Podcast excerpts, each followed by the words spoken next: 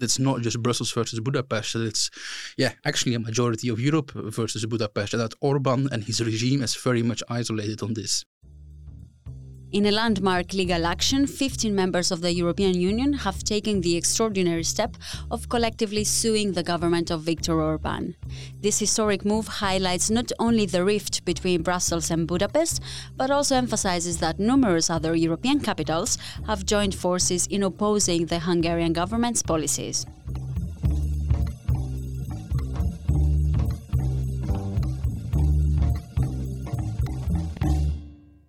Welcome to your Euractiv's Beyond the Byline podcast. I am Evi and I'm joined by Remy Bonny, Executive Director at Forbidden Colors, an LGBTQI plus organization monitoring and advocating against the anti-LGBTQI plus movements in the European Union. Thank you for joining me, Remy, today. Uh, we will be talking about the biggest lawsuit in the history of the European Union against Hungary. So, already in 2022, the European Commission referred Hungary to the Court of Justice of the EU over the child protection law, a law that has been criticized by human rights uh, groups and international watchdogs as being discriminatory against LGBTQI people and was described as a disgrace by the European Commission President Ursula von der Leyen. Now, the EU executive contends that the bill violates a series of EU single market laws and that the provisions of this law also violate human dignity, freedom of expression, and information. But what exactly is the child protection law? It's basically a law that bans any kind of promotion or depiction of LGBTIQ plus people and rights in places where children could be. It is actually a copy paste of a law that has been introduced in 2013 in Russia as well. So we very very clearly see which playbook uh, Orban has been using in this. To be very practical about it, uh, what does the law ban? Uh, for instance, to talk about LGBTIQ plus rights in schools, it also bans, for instance, to sell books um, containing LGBTIQ plus content and uh, a radius of 200 meters uh, from schools and churches, which in practice in a city like Budapest means everywhere.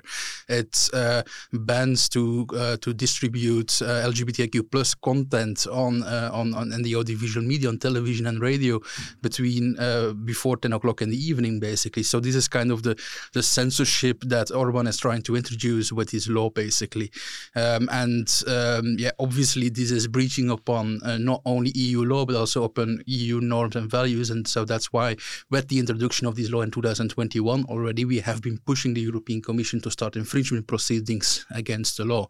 And then uh, basically uh, the, the procedure started with the European Commission, and really in, in 2022, in the summer of 2022, the Commission announced during a press conference here in Brussels that they would take the Hungarian government to court.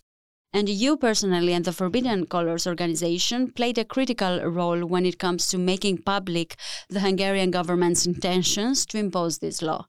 What were the steps followed and how did you build the case? So basically, yeah, we were the organization 2021 who announced the news uh, about Orban introducing all of this. So we have indeed been building the case uh, since then.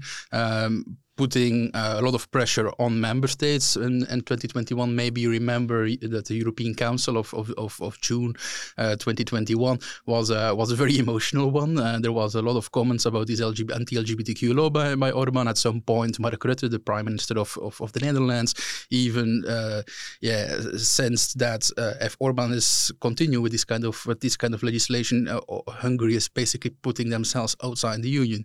So this is kind of this was kind of the rhetoric, and we've been uh, trying to isolate or, uh, Orban a lot on, on all of this. So basically, when then uh, the Commission last year announced that they would start uh, uh, a lawsuit basically in Luxembourg against Hungary, we were we, we together with our colleagues here in Brussels, but also in Hungary, we started to campaign other member states as well um, to basically convince them uh, to join the, the, the proceedings and to support the European Commission and and, and at the Luxembourg courts because we really also wanted to show that this was breaking Orban's narrative perspective well that it's not just Brussels versus Budapest, as Orban in every single case for the last decade basically has been saying on LGBTQ rights, but also on the rule of law issues and other democratic issues.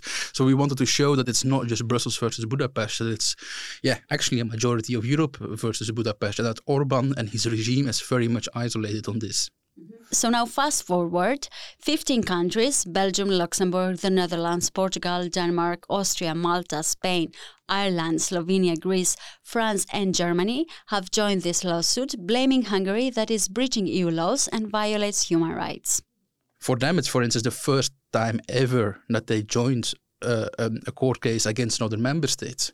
Um, and uh, it's not just only the small countries where this is the first time. We actually were able to, re- to write a little bit of French legal history as well, because France also never joined a, a court case ever against another member state. It's it's very much a first time for a lot of for a lot of countries to do such a thing, and, uh, and we're very happy that this happens now on LGBTIQ plus rights because it also very much shows uh, that actually LGBTIQ plus rights do belong to these core norms and values of the European Union. And these countries were followed by Sweden and Finland in a surprising move uh, from their part because of their bids to join NATO and their negotiations with Hungary to support their candidate status, causing in this way the immediate reaction of the Hungarian government which is also very very particular because as you as your listeners also know the the the, the, the debate between Hungary and uh, and Sweden and Finland has been have has been very hard especially because Finland and Sweden uh, both want to become member of NATO. Uh, basically we know that Orban has been using this case as a bargaining chip uh, with uh, with Sweden and Finland uh, to become to, to basically give them to, to do the accession vote at the, the Hungarian parliament. Now Finland basically got the accession to NATO and on the day of the accession, uh, of the official accession of NATO, also Finland announced that they would join the case. Uh, in the case of Sweden, Sweden was like, yeah, it doesn't look very very good for our for our future uh, uh, within NATO with Hungary anyway. So we're joining the case also. As a response to Finland's move to join this lawsuit, the Hungarian Secretary of State uh, Tamás Menczer escalated the existing tension between the two parts by saying that our Finnish friends still have a lot to learn about integrity. Begging, he said, until you get what you want, and then immediately turning your back, that's not what decent people do, and this isn't a reflection on us, but on them. Harsh words here, uh, I would say. On the other hand, regarding Sweden, who is still waiting to join NATO, Secretary Menczer mentioned that Hungary still expects Sweden to make some reassuring moves about its desire to cooperate with Hungary based on mutual respect within the Allied system. So it will be interesting to see how uh, the ongoing discussions about supporting or not Sweden's NATO bid will evolve in the future. But Remy, what makes this move from the EU Parliament and these 15 countries so important? Well, first of all, it is important to show indeed that uh, LGBTIQ plus rights are uh, part of the European norms and values.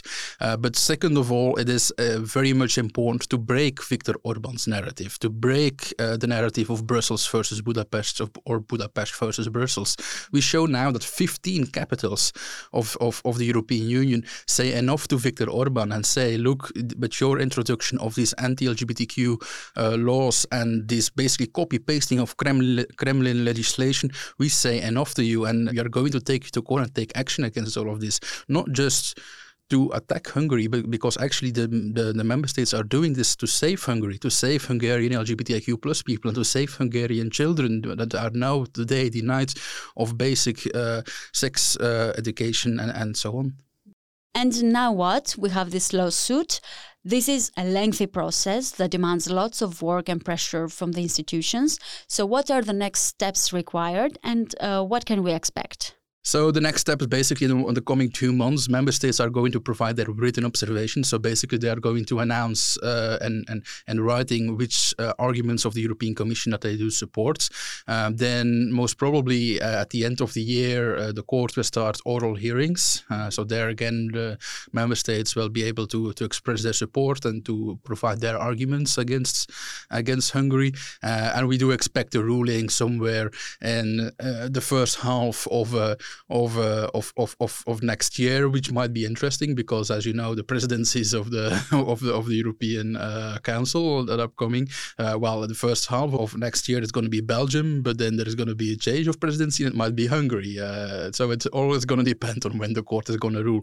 Um, but let's see. Uh, it's it's it's uh, the moment we have we have been talking with EU law professors from all all over Europe, and they're very much um, enthusiastic about the case because it's in a lot of senses a very first uh, case on everything uh, and the amount of member states joining, also the European Parliament joining. But also, for instance, it's the first time that the European Commission is taking a member state to court um, and uh, on on the basis of Article Two of the Treaty of the European Union.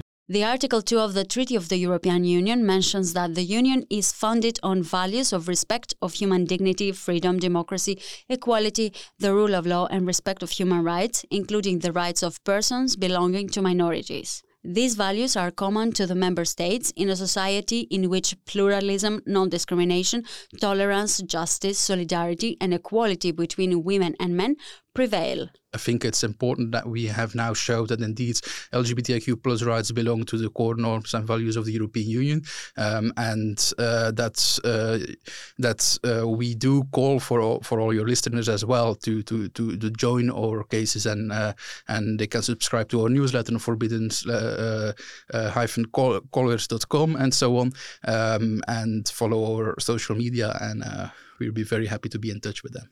Thank you very much. I am Evi Kiorri, and this was your Euractiv's Beyond the Byline podcast. Visit Euractiv for the latest news and listen to our tech podcast, AgriFood podcast, and health podcast. And if you haven't subscribed to the Beyond the Byline, you can do so on your favorite podcasting app. If you have any comments or ideas, you can drop a line at podcast at euractiv.com. This episode was produced by myself, and I want to thank our executive producer, Malte Kettelsen. Thank you for listening, and until next week.